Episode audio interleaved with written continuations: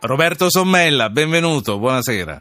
Buonasera, buonasera a te. Ti ho chiamato per parlare di economia, di finanza, ma prima vorrei un commento da te su questa che è diventata improvvisamente la notizia del giorno. Già si attendeva una notizia da criticare. Fortunatamente, e questa è una bella notizia, è arrivata la conferma della Cassazione per uh, la condanna alla Thyssen. Qual è uh, il tuo commento?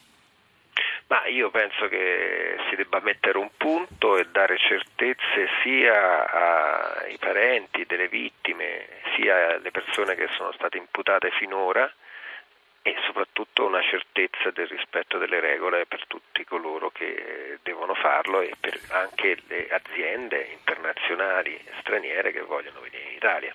L'uscita della Gran Bretagna dall'Unione Europea scatenerebbe un prolungato periodo di forte incertezza con conseguenze negative sulla crescita economica del Paese. Eh, mica lo dico io, lo scrive il Fondo Monetario Internazionale che elenca fra i rischi possibili il deprezzamento della sterlina, il calo degli investimenti e la volatilità dei mercati, con i conseguenti inevitabili contraccolpi sull'occupazione. E il ministro delle Finanze tedesco Schäuble da Berlino, mette in guardia sul fatto che la politica dei tassi bassi comporta enormi rischi e un rischio politico potenziale anche in Germania. Allora, Roberto Sommella, saggista, commentatore di Milano Finanza e del Corriere della Sera. Il referendum britannico si avvicina e la pressione aumenta. Quanto c'è di vero, secondo te, in ciò che sostiene il Fondo Monetario Internazionale? Ma eh, è vero, nel senso che eh, la finanza internazionale, la finanza britannica, Londra è la prima piazza finanziaria del mondo ormai, è molto preoccupata dal fatto che la Gran Bretagna possa uscire dal mercato unico perché sostanzialmente, cerco di usare delle parole semplici, le stanze di compensazione di tutte le transazioni finanziarie, anche quelle londinesi, sono fatte in euro e quindi sono chiuse in euro, ma soprattutto hanno sede nell'Unione Europea. Questo significa che se loro uscissero dal sistema europeo, dell'Unione Europea, dovrebbero rifare queste stanze di compensazione e molte banche potrebbero riprendere sede in Europa invece che restare in Inghilterra. Quindi c'è proprio un problema di soldi di trasfusione di denaro che passerebbe dalla Gran Bretagna all'Unione Europea per motivi convenzionali che non potrebbero essere modificati dall'oggi al domani, resterebbero quelle regole, quindi chi è ancora nel consesso europeo sta a quelle regole di compensazione finanziaria, chi ne esce resta fuori. Quindi è chiaro Senti. Finanza internazionale e che il Fondo Monetario Internazionale e che tutto il mondo legato alla finanza e alla City sia preoccupato da questo. Tu lo, tu lo, sai che eh, la finanza, il mondo della finanza non gode di grandissime simpatie, quindi tu sai che i cittadini inglesi, come quelli che ti ascoltano qui dall'Italia, dicono: beh, se le vittime devono essere loro, che accada. E invece quali potrebbero essere le conseguenze comunque sulla nostra vita quotidiana di risparmiatori e di cittadini, su quella degli inglesi e su quella del resto degli europei?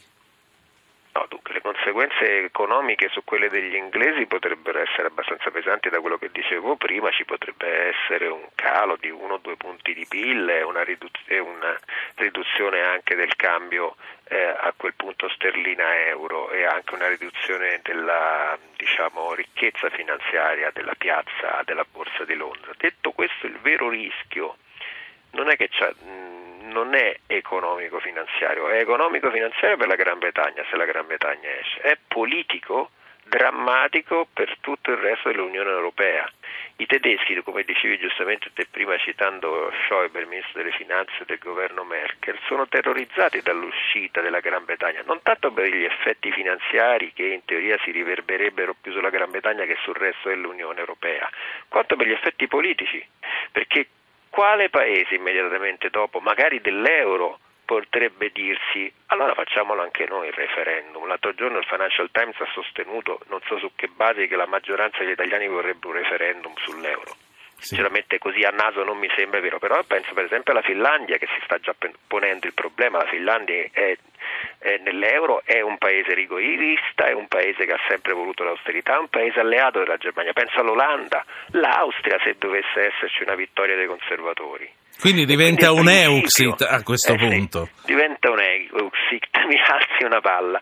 Sì, diventa un Euxit, cioè diventa il rischio di disintegrazione della, della, stessa Unione Europea. Questo non lo dice soltanto Roberto Sommella, che, che vale per quello che vale, ma l'ha raccontato eh, il presidente della Bundesbank, Jens Weidmann, quando è venuto qualche settimana fa eh, a Roma una, appunto, nel dopo discorso, quindi quello formale, in una chiacchierata informale a cui ho assistito anch'io e eh, a domanda precisa eh, mia se era più preoccupato dalla Grexit o dalla Brexit, lui ha risposto alla Brexit perché ha delle conseguenze politiche inimmaginabili. Ancora, mentre più o meno si possono fare dei calcoli che poi di solito si sbagliano dal punto di vista finanziario, i calcoli politici sono imprevedibili, come anche imprevedibile il risultato. Io sostengo che bisogna stare molto attenti sui sondaggi perché è chiaro che tutti i quotidiani della City, Wall Street Journal Europe, Financial Times, New York Times Europe siano evidentemente eh, molto contro la Brexit, ma se uno va a leggere i giornali invece quelli che fanno tendenza, quello che legge l'inglese medio, cioè tutti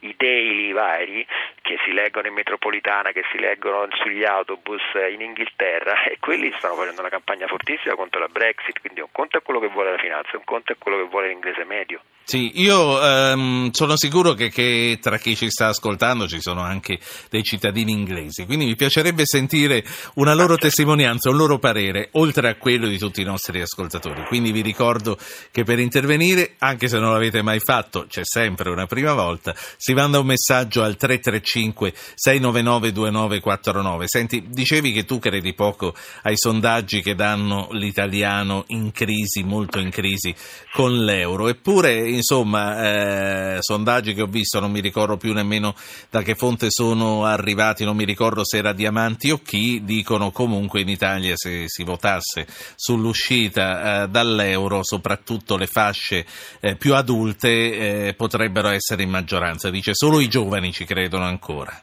No, non ci credo, io non sono, io studiato statistica ormai 30 anni fa, ma non ci credo a questa cosa, mm, non so chi fosse il, sondaggista, perché io credo che a differenza degli inglesi, gli italiani sono un grandissimo popolo di risparmiatori, 4 mila miliardi di ricchezza finanziaria, si fanno bene quattro calcoli, se noi torniamo alla lira perdono il 30% secco dei loro risparmi, pensiamo ai pensionati, pensiamo alle fasce deboli, io credo che ci sia, mm, e questo l'ha evidenziato un sondaggio, credo proprio di... Eh, Pagnoncelli, adesso non mi ricordo, vado, vado a memoria, eh, che ci sia euroscetticismo che è diverso, mentre due anni fa c'era proprio l'odio verso l'euro, verso la moneta unica, ora c'è un euroscetticismo diffuso verso l'Unione Europea che è ancora più eh, diciamo, pericoloso, perché mentre è difficile uscire dall'euro perché ritornare alle monete nazionali sarebbe complicato e penalizzante proprio per coloro che hanno perso potere d'acquisto con l'avvento dell'euro, uscire dall'Unione Europea e Brexit lo potrebbe confermare invece è possibile.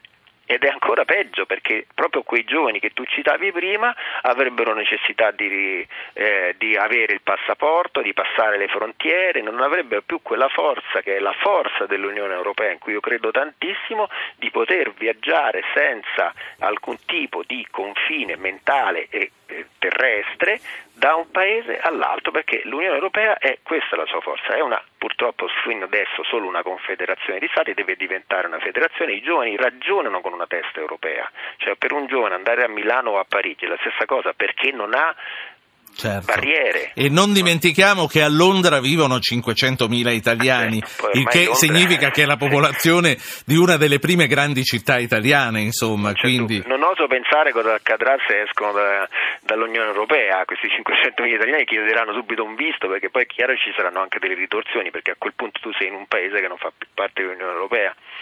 Ma ehm, l'altro giorno eh, il premier inglese Cameron ha paventato una terza guerra eh, mondiale in Europa. Secondo te è chiaramente... Eh, eh, è chiaro, dà il senso della paura. Cioè, paventare che eh, l'uscita dall'Unione Europea possa portare addirittura una terza guerra mondiale ha solo un significato, che David Cameron ha molta paura dei suoi concittadini perché non è affatto certo che vinca il no alla Brexit. Quindi dà il livello d'allarme suo, dei conservatori, dei laburisti e della piazza finanziaria. io non posso immaginare che ci sia una guerra se la Gran Bretagna esce. Certo, però queste pulsioni nazionalistiche, xenofobe, eh, di, di mh, intimidazione nei confronti di tutto ciò che è diverso, fanno ricordare soprattutto quello che è accaduto prima della prima guerra mondiale. E poi diciamola tutta, da che esiste l'Europa unita non abbiamo avuto guerre, avrà tanti torti l'Unione Europea, sarà fatta e costruita male, l'ho detto e scritto tante volte, però una, una grande ragione ce l'ha, stiamo vivendo in pace da 70 anni, guardiamo in giro per il mondo. E siamo, sì, e siamo tra i pochi nel mondo. E tra i pochi, siamo tra i pochi appunto. E, ehm, senti, un ascoltatore nella prima parte, non so se ti è capitato sì, di stavo sentendo, ho capito che mi vuoi dirigere la domanda. Hai capito che c'era una palla in arrivo.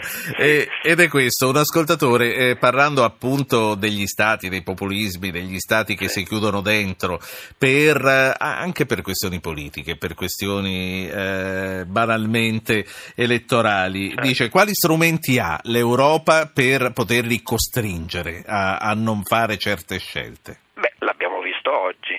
Cioè, volevano, l'Austria voleva, annunciava il famoso muro del Brennero per, la, per, una volta l'Unione Europea è intervenuta e gliel'ha impedito. Come ha fatto a impedirlo? Perché poi sai che insomma è anche facile trasgredire agli Beh, obblighi. Si fanno delle, comunque si minacciano delle lettere di infrazione, la violazione unilaterale del, del trattato di Schengen e, e quindi certo è, aiuta anche il fatto che è nell'euro l'Austria, non dimentichiamolo perché invece altri paesi dell'Europa dell'Est non essendo nell'euro, quindi non essendo soggetti ad, ad altri vincoli importanti, stanno facendo un po' quello che vogliono, mi riferisco all'Ungheria. Quindi dici eh, da una parte posso dire voglio stare da solo, voglio uscire, ma quando capisci che può essere eh, reale il rischio di fare a meno dell'euro, pure loro ci ripensano. Non c'è dubbio.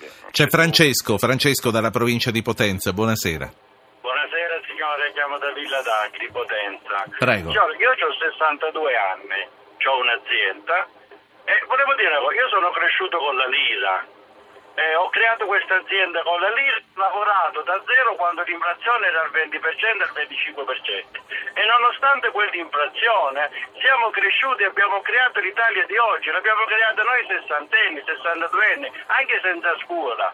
Io dico una cosa, da quando c'è l'euro ad oggi, se andiamo a vedere il debito pubblico è più che raddoppiato in 15 anni confronto a 15 anni fa. Sì. E lavoro cinese, giusto per finire il concetto, mi sa che quest'euro è stato creato per creare tante di quelle ricchezze false di gente che ci sta in mezzo, uh, persone impiegate qua, impiegate là, ma alla fine oggi effettivamente se devo dire che l'euro ha portato ricchezza, io dico di no, anzi ha portato ricchezza, se dobbiamo dire la verità, a noi imprenditori, ma alla, alla gente, agli impiegati normali, ai miei dipendenti, certamente non certo. ha portato ricchezza. Grazie Francesco. Sommella, che, che cosa rispondi a Francesco? Eh, rispondo che eh, ha ragione, nel senso che parliamo proprio dell'euro. Cosa è accaduto? Con l'euro si sono ridotti i tassi di interesse anche in Italia, quindi chi aveva una rendita, aveva un patrimonio, ha investito, molti hanno comprato la casa godendo appunto di questi bassi tassi di interesse. Chi aveva solo reddito, quindi era solo reddito da lavoro, appunto gli operai del, del, signor Francesco ne ha goduto molto meno perché alcuni prezzi, io l'ho documentato nel libro L'euro di tutti, sono aumentati anche del 50% con il passaggio dalla lira all'euro. E perché sono aumentati? Perché noi abbiamo adottato un, livello di cambio 1936,27 lire per un euro troppo alto sì. per il tempo e molto simile al cambio invece che c'era con il marco. Ascoltiamo Guido di Roma e poi ti saluto. Guido, buonasera. Sì, buonasera. E in realtà era una domanda un po' più di ampio respiro però sulla crisi che stiamo vivendo, nel senso che in questo momento noi sì. viviamo... Restringa un po' il respiro, eh, le do sì, 30 secondi, okay. prego. Ok, perché siamo invitagliati, se no. Allora, dicevo, in questo momento noi viviamo una crisi di extraproduzione e eh, di fatto tutte le manovre finanziarie sono state dei tassi bassissimi, quindi in realtà già si sta provando a spingere da un punto di vista finanziario la liquidità all'interno del sistema, però evidentemente c'è qualcosa che non funziona la butto là, potrebbe essere che i mercati di derivati e così sono più attraenti rispetto a, a far arrivare liquidità nel mercato reale. E voglio dire, è possibile pensare a eh, sistemi alternativi per far arrivare la liquidità, liquidità a, al consumo, quindi alle persone sì. che poi non vanno a investire. Ah, sì. gliela butto là come una sì, sì. Grazie, grazie Guido. Eh, sì, no, per capire se è una cosa la follia, eh, se io mettessi 20.000 euro sui conti correnti di tutti, che succederebbe? Lo so con la follia, ma per capire che succederebbe? Grazie Guido, faccio rispondere Sommella, poi veramente eh. dobbiamo dare linea onda verde. Sommella. No, no, Guido dice assolutamente un'assurdità, se ne sta discutendo, l'helicopter money, cioè eh, dare modo alla Banca Centrale Europea, è una teoria di Friedman, dell'economista Friedman, di eh, dare ide- direttamente sui conti correnti di famiglie e imprese eh, dei soldi, 20.000 pensiamo una versione estesa degli 80 euro di Renzi. Questo perché? Perché la finanziarizzazione del sistema globale ha fatto sì che tutte le misure di politica monetaria, anche quelle attuali eh, della Banca Centrale Europea, foraggino sempre l'animale finanza, cioè alla fine di tutte le fini aiutano più gli istituti finanziari, le grandi banche d'affari, gli hedge fund, eh, i fondi pensione, le, le, la finanza ombra che famiglie e imprese. Cioè questo denaro c'è, ma non va all'economia perché non ci arriva proprio perché ci sono tutte le condizioni, noi stiamo vivendo delle condizioni irripetibili, denaro a basso costo se non a costo zero, mancanza di sì. inflazione, come diceva il signore eh, di prima che si ricorda l'inflazione del 20%, dovremmo festeggiare, bond governativi, cioè titoli di Stato con rendimenti negativi, quindi la festa è qui, ma non stiamo festeggiando noi europei, stanno festeggiando i grandi capitali. E con questo, con questo ci fermiamo. Roberto Sommella, saggista, commentatore del Corriere della Sera e di Milano Finanza. Grazie, grazie alla prossima. Grazie a voi.